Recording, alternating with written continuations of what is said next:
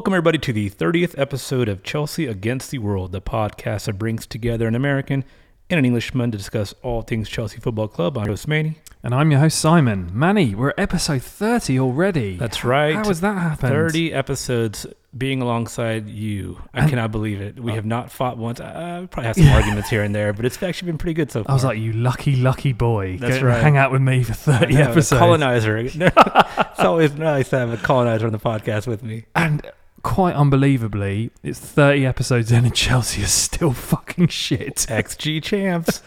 It's are unbelievable. Kings of the XG, Simon. Kings. That's the only stat I care about. I don't care about the table. I don't care about the score. Exactly. It's the only one the that matters. XG. That's all that matters. Yep, that's it. That's the way that we've changed our expectations now. Obviously, we're going to talk about this in detail, but like 30 episodes and just we had a little bit of a false dawn where we had some hope where I think that's been drilled out of both of us. Yeah, now. it's a Liverpool game and a little bit at the Luton Yeah. Town game, but after that, it's been really, really false. Since then, it's been two weeks of doing non-Chelsea talking, um, and it's just been a wild, wild two weeks. Yeah. having no football. Yeah, so we've uh, we've hung out a little bit in that, that last couple of weeks, with a bit of copium without Chelsea, which is probably actually probably benefits benef- beneficial to our health, I think, for Most both of us. So, how has been your last two weeks before the before the the game Interesting is I, I've actually been off for the last week, which has been nice, and I've been doing a staycation. Normally, I'm like always traveling somewhere, and it's really, really rare for me to be in Nashville, which is actually quite nice. And last uh, Wednesday was it?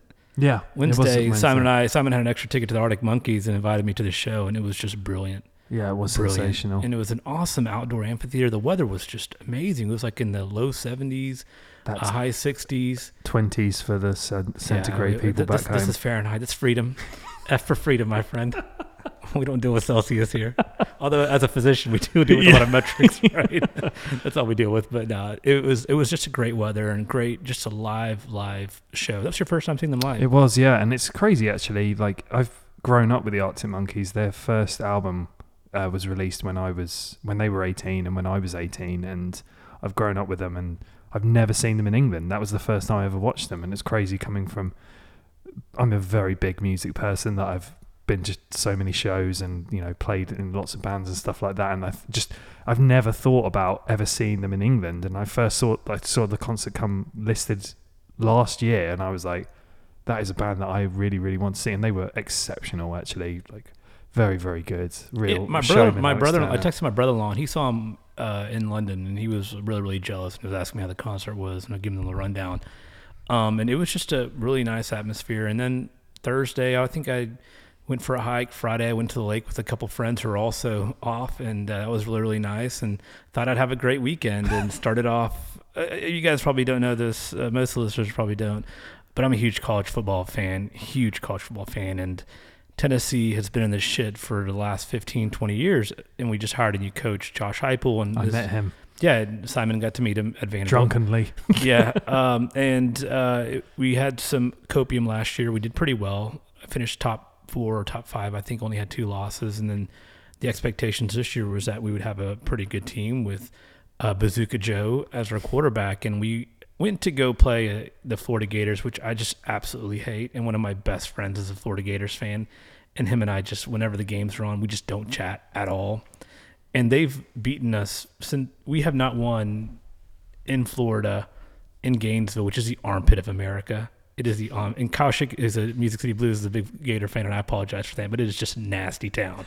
It is just there's nothing to do there, nothing but meth. was it Gain- That's all. That's all. it Gain- Gainesville, Florida yeah. Gainesville. Florida. Please skip over that. You know, for all the England fans that come over, you're probably gonna go to Orlando to see Magic Kingdom and Walt Disney World. There's no reason to visit Gainesville, Florida at all. There was a band that I like called Less Than Jake who are from Gainesville, Florida, and they wrote a song called Gainesville Rock City, which after you told me how, how not a fan you are of that place takes extra f- uh, comedy on it now. So yeah, it's crazy. I the game was Yeah, disastrous, you, right? get, you you get to watch a game with us um, at my friend Willem Maggie's house, and it was just a disaster, disaster, and legit. We have not won in Gainesville since 2003. I was a sophomore in college. So that's second year Yeah, out of four. Yeah, right? second year out of four. Yeah, and that's the last time we actually won a game in Gainesville, Florida. They have had our number for decades. And you play them every year, then play them every year, but you know it's it's reversed. It's not like in the EPL where you do a home and away every year. Like this year we played them away. Next year they'll come back to Knoxville, which where Tennessee's home is. It's, it, college football is much different than it is in like league and in, Yeah. in uh, FA uh, football. Uh, but yeah, no, you, Simon saw me. I was just in a really really crappy mood, a really shitty mood. Yeah, it was interesting because you said to me before, if we lose, I'm going to be fucking inconsolable. Like, really, really just not being able to talk to me. And I was like, I can't believe he gets more annoyed about that than like a Chelsea defeat. Because I've seen you for a lot of Chelsea defeats in the last 18 months. But God, you were like a bear with a sore head. Really, it was like it really affected you, and I was I, I felt awful. I felt awful for you going through that. It was like, oh no, but Chelsea's not going to help you either.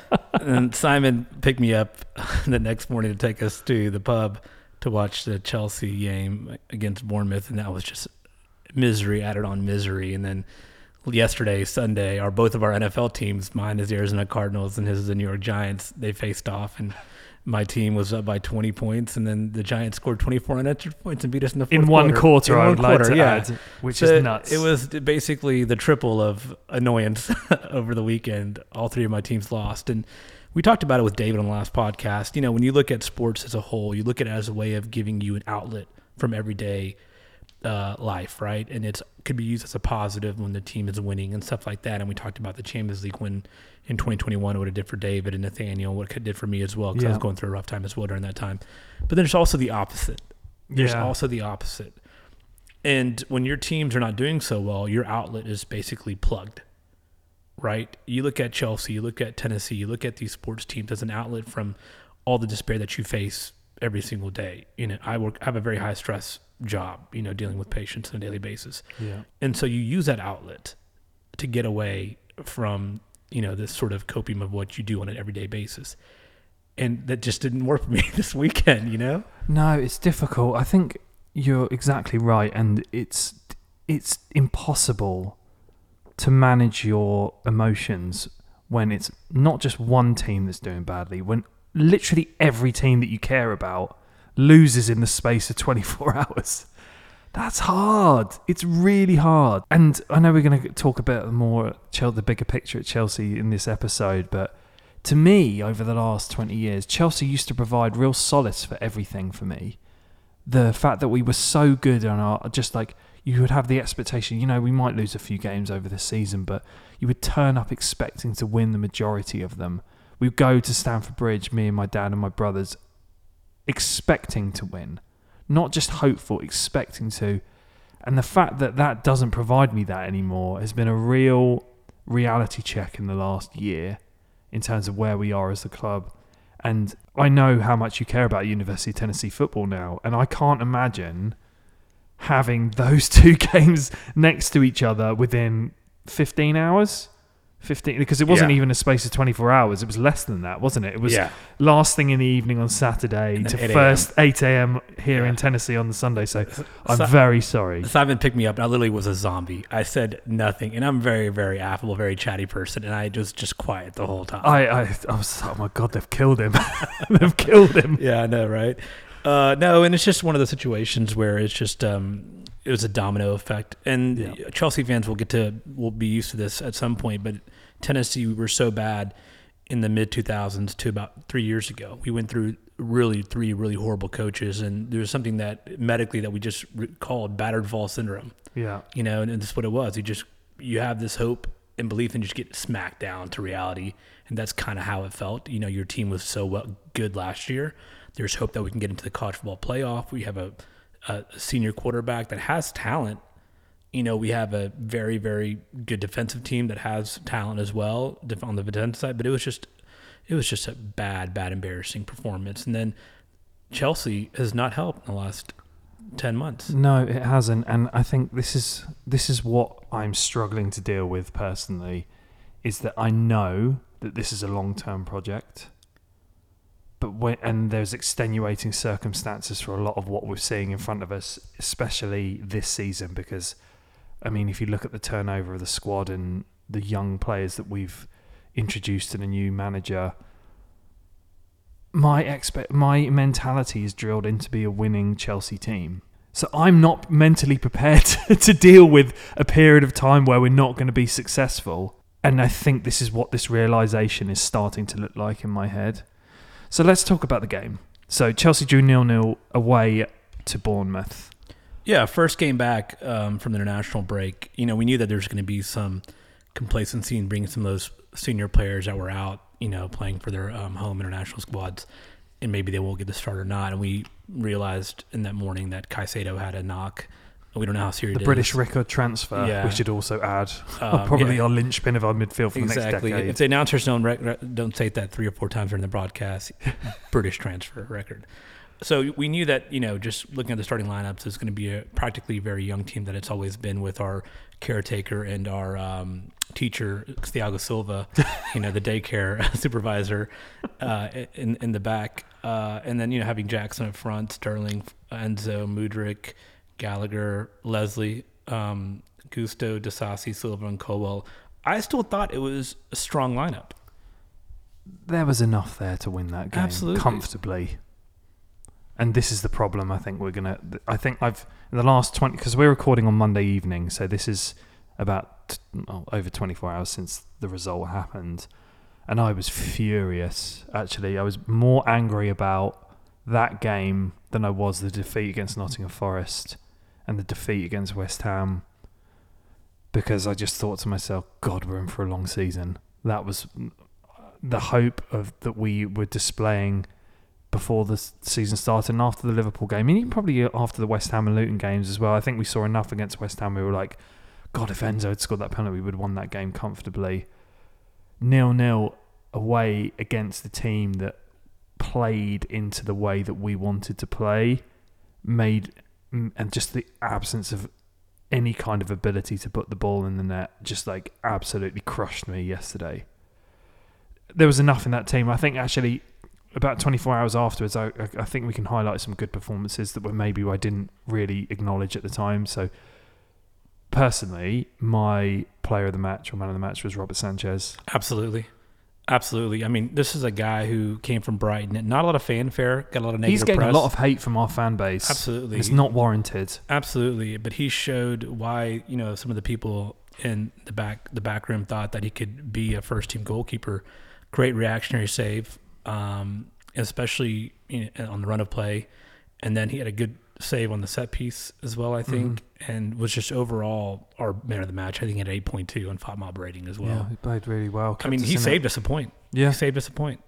I mean, this is the thing. It's like, this is the problem. I I think when we talk about him, this is the problem that I encountered with Kepa generally last year. When your team is not scoring goals, you need your defence and goalkeeper to perform at a higher level to save you from defeat. And whether the stats say that Kepa last season was better than he was previously, there were moments which the stats didn't pick up where he would cause us defeats, where he should have saved stuff yesterday I think was a bit of a, a redemption of San, the decision to, to purchase Sanchez because he looked not just made some good saves but looked comfortable coming to claim the ball as well. yeah, he was just grabbing balls out of the air on set His height well, plays yeah. a huge advantage because a couple of those chances that, that, that in the first half when he saved the the open chance that was his frame that saved that. Yeah, and also he had good distribution. I mentioned that uh, Mm. several times. The was like, "Oh, that's a great you know pass out to you know Gusto or whoever on, on the right flank," and he was he's getting much better at that as well. Yeah. I think I wanted to revisit. I think Mudryk actually played quite well in the first half yeah, as he well. was rated seven point zero. Yeah, and uh, first fifteen minutes he was really good. when he went quiet, it's because all the ball went down the right. Yeah, I think you can- Again. I, and this is my thing about there's a tale of two halves, and we talked about it at the pub. The first half, you saw Levi Colwill basically led in his boots, would not get past the the, the defense, you know, the halfway point, and it created so much gap between Colwill and Mudryk, where Mudryk was on an island. yeah. And your midfielders and Lesley Ugochukwu was playing more of a holding defensive side. He wasn't sliding in there on the left side to help pass the ball to Mudryk. And Connor was all over the pitch, obviously, and so was Enzo. Enzo was playing a little bit far advanced than what, what I saw. He was in actually in that 10 spot. Yeah. And so there was a lot of space in and around Jackson, Enzo, Gon- uh, Connor Gallagher in the midfield, but there was such a wide, wide amount of space between our left fullback Colwill and Mudryk. And that's not how you're supposed to play Yeah. with with Mudryk, right? And I think to give Pochettino credit, I think he fixed that at half time. He did. He, yeah, Colwill Colwill- looked very dangerous going forward. Again, I don't think that's probably his right position. I think I would rather him playing centre back and having Chilwell or Maatsen move into that role. But Colwill had the opportunities. He, again, he just, uh, I think he got a nosebleed because he was so high up the pitch Yeah. a couple of times. think he changed his shoes, decision right? making, He yeah. changed his shoes. Uh, and so I think the second half, seeing Colwill playing more advanced was really, really good. The other player that I was sort of, I wouldn't say disappointed, but just didn't didn't play as well as I thought they would play is both Enzo and Nico Jackson. Yeah, Enzo was disappointing. I think you can attribute that to he played both games for Argentina Yeah, and a lot looked of travel. Yeah, he Like, looked pretty tired. It's a long way back, and he just, he was demanding that he showed up for the team, which I think you have to give him some. There were some for that. passes that he normally makes spot on that he kind of Yeah. missed off the mark. Um, but and Nico Jackson, I mean, Looked there was that one shot in the second half. I don't know where he was going with that. I think he went almost out the stadium Yeah. or whatnot. Kicks it almost back to Chelsea. Yeah, and then there's also, you know, he did some good things. He would drop in the midfield and help build up the play, but then just had bad spacing in the box, especially when Gusto had the ball and tried to cross it over. Nico has to create some space against center back to give a give some sort of avenue for Gusto to put the ball in, and there was none of that. he should have scored twice. Yeah. he hit the post in the first half. He should have done better with that shot, I think. And that header when Chilwell came on and delivered that um, ball in, which was a fantastic cross, and it just hit Jackson's head and it just rebounded the goalkeeper. That was poor, poor positioning. And I think this is what we've talked about, the saying that Jackson has a lot of raw capabilities, but it needs a lot of fine It's like. Drogba's first year, you know. I think Drogba was more accomplished than Jackson. I yeah, think. but he's also older when he first came. Yeah, to yeah, but that's that's kind of what I I mean a little bit in terms of Jackson had what half a season scoring goals at Villarreal. Before then, he was a bench player. Drogba was playing regularly for Marseille for a good two or three seasons before we signed him, and playing in the Champions League and scoring against teams. And I think we might have to manage our expectations of what we can get out of Jackson this year, and that kind of reverts back to my thought before the season started and before the window closed that I said that I think we needed another striker. And I think we're seeing that now. And I don't I would have been comfortable going in with him and Broja if Broja hadn't been out for a year beforehand. What do you think if Broja is back to healthy? I mean, you have to obviously get him some minutes off the bench, but if they're both, you know, healthy, full minutes or whatever, who would you start? It's a tough question. I think Broja, purely because I think he is a finisher, and like I think Jackson's real strengths are, are kind of the build-up play and the the pressing and those kind of things. If we're looking if we're looking for someone who can put the ball in the net, Broja can do that. Like he obviously hasn't played a ton, but he scored goals for Southampton before he came back on, and he was starting to look quite good before he got injured last season. So, but again, that injury it makes me worry. It's so long out, and like it's how long is he going to take to get back to ma- match fitness and It- sharpness? Yeah, it also depends because Pochettino relies on their strikers for a lot of counter pressing, and can Broja live up to that with his surgery? That's going to be a little bit difficult. Yeah, I agree with you. I would actually probably still start Nico Jackson if Broja come off the bench, you know, to sort of acclimate himself. But it'll be interesting. God, Um, that injury to Nkunku looks like the Not absolute even that, even killer. Carney, even Carney. Yeah, You know, because we're missing a traditional number 10, and Enzo in that position was not working yesterday in the first half. I mean, when Cole Palmer came in, that was like that brought some life into the team. Yeah, and this is I tried not to be too critical of the starting eleven because like I mean we're going to talk about this the injury the amount of injuries that we have it would cripple any other team any other team the amount of first team players who would be starting for us out at the moment is absolutely ridiculous. Yeah, but my, my playing devil's advocate here, I know that we've had a lot of injuries, but we also spent a billion dollars, right? And I think this comes back to the point, and we also got rid of a lot of players as well over the summer. Um, did we buy the right players? to be determined. I, you could see the logic of it, and the one player who we probably want needed in there more than anything in terms of attack was Nkunku was more experienced than all the others, and I feel that the way we were watching us play in pre-season, everything was going through him. I think we did. I think the supplemental pieces around Nkunku and like look, you can see the logic of Palmer, like and Chukwuemeka. Uh, was last season, but I think we did buy the right players. We've bought a right back who's capable of being a deputy for Reece James, who, let's face it, has just turned twenty years old, and like he has some problems going forward at the moment, but defensively he looks pretty sound. I think Disasi actually played quite well yesterday. Initially, he made one bad tackle, which gave him the opportunity to hit that free kick, but I think he's been pretty solid. If you look at some of the other players who we've bought in different positions, we haven't seen Caicedo really yet. We haven't seen Lavia. We've not seen much of Palmer. Time will tell.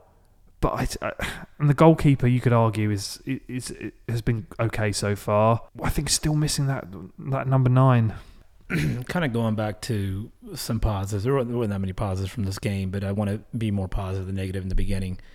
Um, I thought Lesley Ugochukwu had a great game. Yeah, I didn't even mention him. Yeah, he played great. 19 year old kid coming in with his first start looks very solid. In that, in that defensive mid position, I think we're kind of stacked now, having him, Caicedo, and Lavia there. Yeah. You know, It's that's gone from position- ridiculous, like nothing, to really, really No, well positioned He had now. a really good command of the midfield. Was able to pass it out to both Enzo and, and Connor, and was able to also give it back when he felt uncomfortable with you know with the pressure that Bournemouth was applying in the midfield. I thought he did a very very solid job in his first game. Yeah, I agree. I thought he looked very, very good. I think defensively, I think there were a few lapses, but I think we looked pretty solid throughout the game. I think Conor Gallagher played well up to a certain point. Until he got into the box, Yeah. I thought I don't think he's a natural number 10. I think I made this comment to a friend yesterday when we were watching it that maybe that season at Crystal Palace was the outlier for him. He doesn't look like he has natural instincts in and around the box and I think he is a useful player as a as a when everyone is fit deputy to Caicedo in terms of his energy and like his ability to get across the pitch. I think when everyone is fit, we have an accomplished number 10 in there. You see the difference between having maybe Nkunku or Chukwuemeka in that position. And I think Gallagher is a squad player. I don't think you can put the goal scoring onto him. Let me ask you a question. Were you quite surprised seeing Gallagher getting the captain's armband over Raheem Sterling? Yes. Purely for the fact that the club made it quite clear that we wanted to sell him, which I feel that gives mixed signals. I can understand doing it against AFC Wimbledon when There was, he was a senior player. Yeah, and he might have been gone, so it might have been like this might be your last hurrah as a Chelsea player that will make you captain, blah blah blah. Sterling is one of the most experienced players in there, and he looks like he's really giving it all, and I think he's inspiring the team on to to play better. Gallagher doesn't give me that leadership vibe to him, and I may be completely wrong, and maybe he's a real kind of presence in the training ground and around the team, but I was actually pretty shocked when I saw him in the Yeah. captain's armband, and, and, and not in like a bad way. I just thought that, yeah, against in in the in the Carabao Cup, sure, you know whatnot against AFC Wimbledon, that's fine. But when you have Raheem Sterling, who's actually captain for England, you know, and maybe for Man City, I don't know, I don't really know, but probably, He's been yeah, he's been captain for England when Harry Kane hasn't been playing. Yeah, and not having giving him the captain's armband, maybe we're looking into this too much, but I don't know if that says anything. Maybe that's going to light a fire in Raz and be like, all right, I'm just going to do my thing now. yeah, possibly. I think there was more cry for Thiago Silva to be made captain, wasn't there? Like, Yeah, I think, and I think you brought up a good point about that. That there is a large language barrier Mm-hmm. between having a new goalkeeper and having, you know, two, um, you know, a French international to your right and an Englishman to your left, and there's a discrepancy in the, you know, this in, in language between. and we're also relying on him to be the leader throughout the team anyway. yeah, And just exactly. adding another responsibility. I just, do everything, I Thiago. think he's, I think he's everything. like he's like de facto captain. Doesn't need the armband, you know. He's daddy in the, in the back line. He's the daddy. 24 hours removed, both of us were at like the absolute depth of despair. Where's your head at now with Oh, I think we're st- still still despair. I mean, I'm looking at our fixtures coming Mm. up. There's not a lot of points to, to get, and we're what ten points away from top. What five points away from the bottom, or probably less than that in the table. You know, you you you, you thought of you kept mentioning this last year in um you know last two or three months about the possibility of relegation. I don't think that that's something that we can look over this year, especially that's with depressing. especially with a team that is not scoring at all. And this is, if you look at our first five games, this is a run of fixtures where we should have gotten minimum ten points. All right, Liverpool draw. We all we both expected that. Should have should have at least gotten points from West Ham, where there's a draw or a win. Should have gotten points from Liverpool, uh, Luton Town. We did. Should have gotten points um, from Nottingham Forest. Zero. Should have gotten more than one point from this game. These are the- and this part of the schedule is the easiest schedule for any Premier League team out there. We had the easiest first five games, and just it's disappointing having only what four points or five, Five points, five points. out of that. You know, you should, well, we're ten away from you know the top Man City and Arsenal and Liverpool and Tottenham. I think it's time to re- reassign expectations in terms of what we're going to do with this season. I think you're right. I I haven't got quite to the point where I th- I'm worried about that yet, and I think the reason why is that I do have faith in the coach. I do. I think he will figure it out once we've got enough. Not everybody. When once he's got enough first teamers back fit, because I think you saw on Sunday when it got to the point in the second half, we should have been comfortably winning by the 70th minute. I think he just went, okay, let's not lose. Let's get through this game because if you saw the bench, there was nothing besides three players, three first teamers, really. It was all kids, two goalkeepers and all kids. And I didn't want to make this excuse last year, but you have to, you look at the team sheet, you look at the injuries. There's quality players missing throughout that squad. Throughout it. Our club captain, Reece James, arguably our best player, really, not there. We've just spent 115 million on Moises Caicedo, not there. Badiashile hasn't played this season. I, I, I don't even think Wesley Fofana, another 80 million pound defender. Lavia, we haven't seen him play yet, and Nkunku was the linchpin of what our attack was going to look like. And I just, I think, and when enough comes back, he will figure it out. Yeah, you, you just said all those names. And there's only like one or two that's going to be there to give goals, right? This team is missing goal scorers, and Nkunku is obviously a linchpin for that. Maybe Reece James a couple, but like these other players, yeah, they're role players, but they're not goal scorers, and that's what this team is missing. I agree. I agree. But I think there's enough there. What you're seeing now is a lack of balance within our with our starting eleven. Every time that we go on the pitch, whether it's Chilwell playing left wing, whether it's Mudryk coming in in space of that, our midfield doesn't look balanced. That plays such a pivotal part to your attacking role and relationships within your attack. That I feel that Sterling and Jackson are the probably the ever presence there at the moment everything else is a mishmash. So how can you possibly build any coherence? And like, I, I feel that that will come, and that balance in midfield is pivotal to building a bridge to your attack. And I, I, well, I said that I, we're missing a number nine. This is my other issue, though, is that I, I think on paper, when everybody's healthy, this is still a mid-table team, and I only and I say this mm. why, only because it's a young, inexperienced team. And I'm okay with that because if you look at the other teams like Arteta's Arsenal a couple years ago, it was a very and they were what finished eighth or something like that in the league. This is what this team is. It's a young, inexperienced team, and this is a mindset we talked about in the few pods ago. As a Chelsea fan, you have to have a mindset that this year is going to be a roller coaster because you have a very young, inexperienced. We we have the lowest average uh, starting average age for starters, you know, in, in the league, or in our full first team squad is, is the youngest. Imagine if you took Thiago Silva. Yeah, exactly. He's like Right. double the age Yeah. of some of them. You know, and and so that's why I think just based on the raw talent, yeah, and Nkunku comes back, Reece James comes back, it's going to be a good team. But this team, even when at at the healthiest right now, from what I've seen in the first five or six games, I think it's still going to be a team that's going to finish now between seven and 11, 7 and twelve. Yeah, I could see the logic of that, and I, I don't disagree with you. My my concern is that right now we're at the bottom end of it, and if things don't change, it's gonna it's the the seat's gonna be hot, regardless of what you and I think and what fans in the bridge think. Right?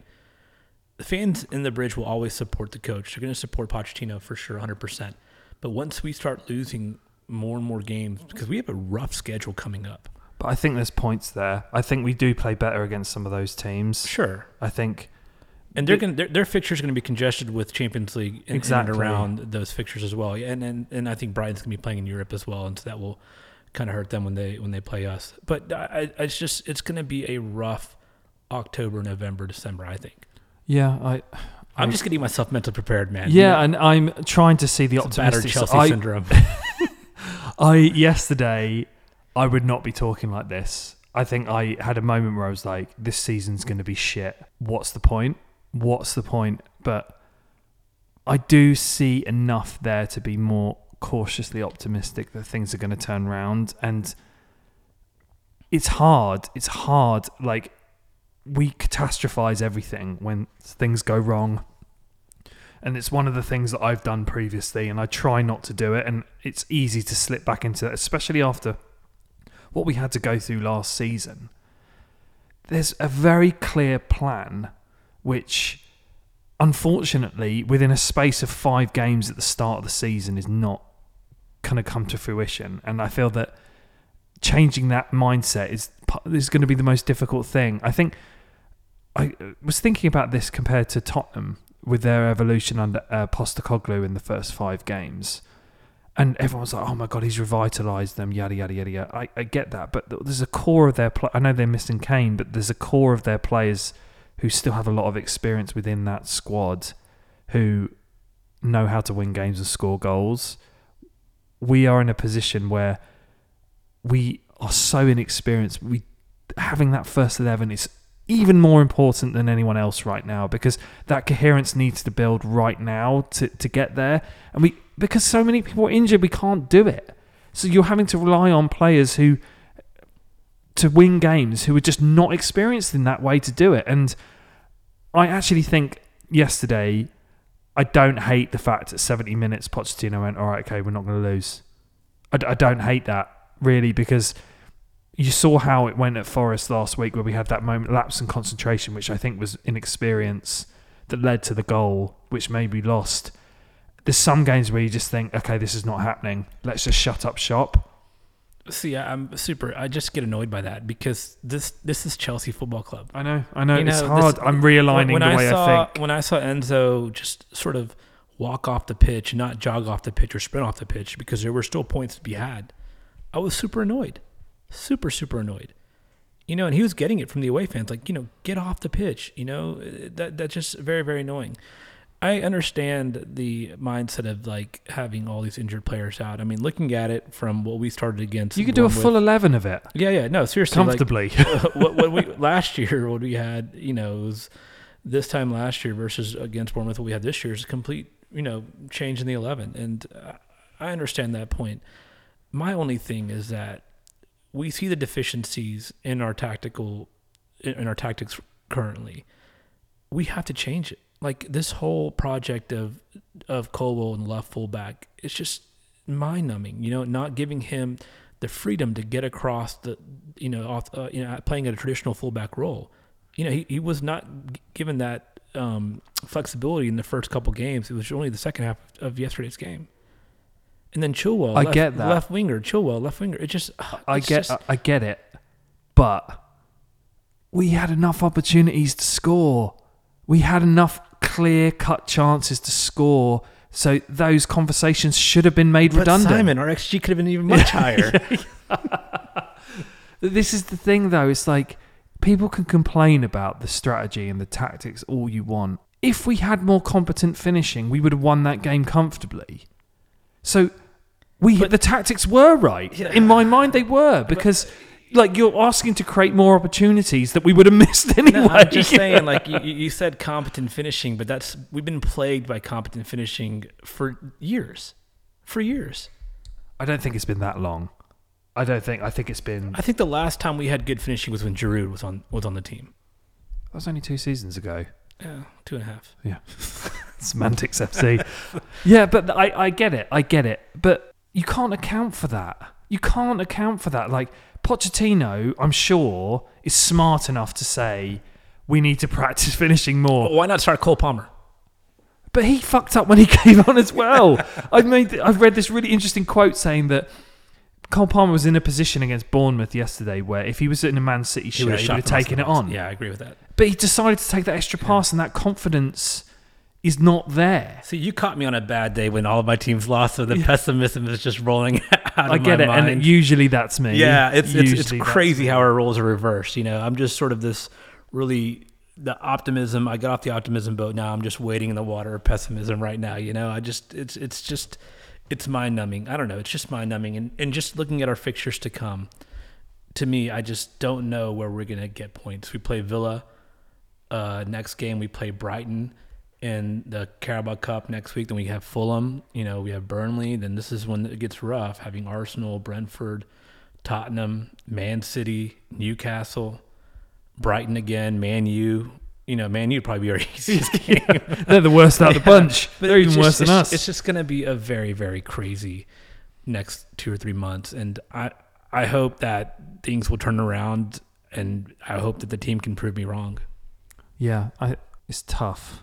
It's really tough. The t- the- we're- We've been through a lot. We're visiting the stages of grief. yeah, I'm. You can't sum up a season after five games. You No, can't. You can't. You're and right. this is what this is the pragmatist element to me that's thinking about this. And I referenced it earlier. The amount of change that we've had in the not just the the team but the club in the last year. This summer, the the amount of effort they got, they did in the recruitment, in and out. It's monumental, and it's built for long term. It is built for long term, and we have to try and think that way. You, Man United will not be anywhere near where they're at currently by the end of the season. I'm not convinced that other teams look that wonderful at the moment.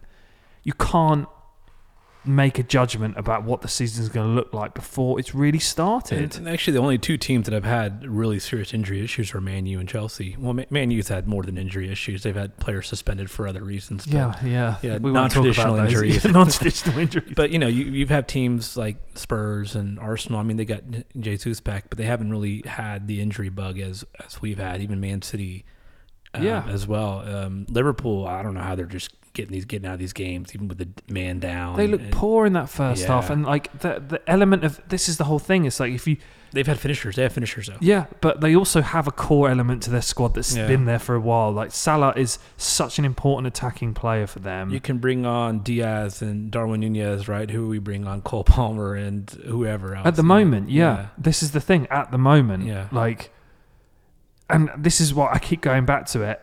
The 70th minute when he realised it's not happening, don't lose. I know nil nil was demoralising away from Bournemouth, but it could have been worse. And we're all notoriously terrible coming back after international breaks as well, where a lot of our players did a lot of travelling, and it. It's a, it was a tough watch, but we've now got a week to prepare for Aston Villa. So who's your starting eleven for Aston Villa? Um, you know, realizing Caicedo will be okay to go. Sanchez in goal, Gusto right back if James is not fit, which is unlikely. I would do Disasi and Colwill and Chilwell left back. Midfield of Caicedo, Enzo and Cole Palmer. Palmer in the 10. I would do Sterling left, Noni if he's fit on the right, and Jackson up top. Yeah, that's that's good. I think the only person I would probably move around is maybe Caicedo off the bench and start Lesley Ugochukwu if Caicedo still, you know, Yeah. has that knock. You would have Colwill and Disasi over Thiago. Yeah, I agree with that. Interesting. I thought you were going to berate me for that. No, no, I think it's time. I mean, I think there has to be a moment. I think having Colwill left fullback, uh, there, we saw how good he was in the second half. I thought he was, you know, getting into the box and had a couple opportunities to score.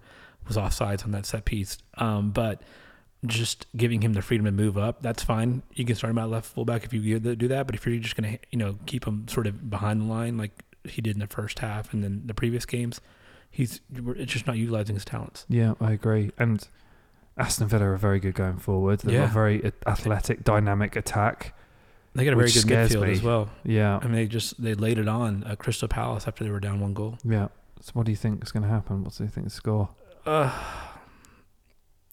I, I think it's gonna be a draw, Yeah, I, I think it's got one, one, one. one one zero zero, or maybe they they win. I honestly I think it's gonna be a draw, but they, I wouldn't be shocked if they came out with a victory, just based on you know just a pattern of injuries that we've had and not having the goal scoring threats. And they have they have goal scorers in their team. Yeah, we've got. A, they've got European football this week, haven't Mhm. they? Though they've got Conference League, so hopefully they all their whole starting eleven will break their legs.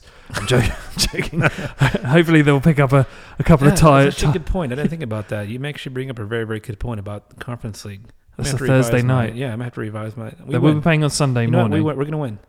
Eight 0 Yeah, no, seriously, I think we're gonna win two one. Okay, cool. Yeah, I I think this is when it starts to get interesting. Optimism is back. I got Optimism my life SV, jacket. I'm baby. back on the boat, baby. Two one. Let's go. Yeah, this is a crucial time. Those teams now are starting to play in Europe. Let's see what happens. We're gonna fucking kill them. They're gonna beat Brighton.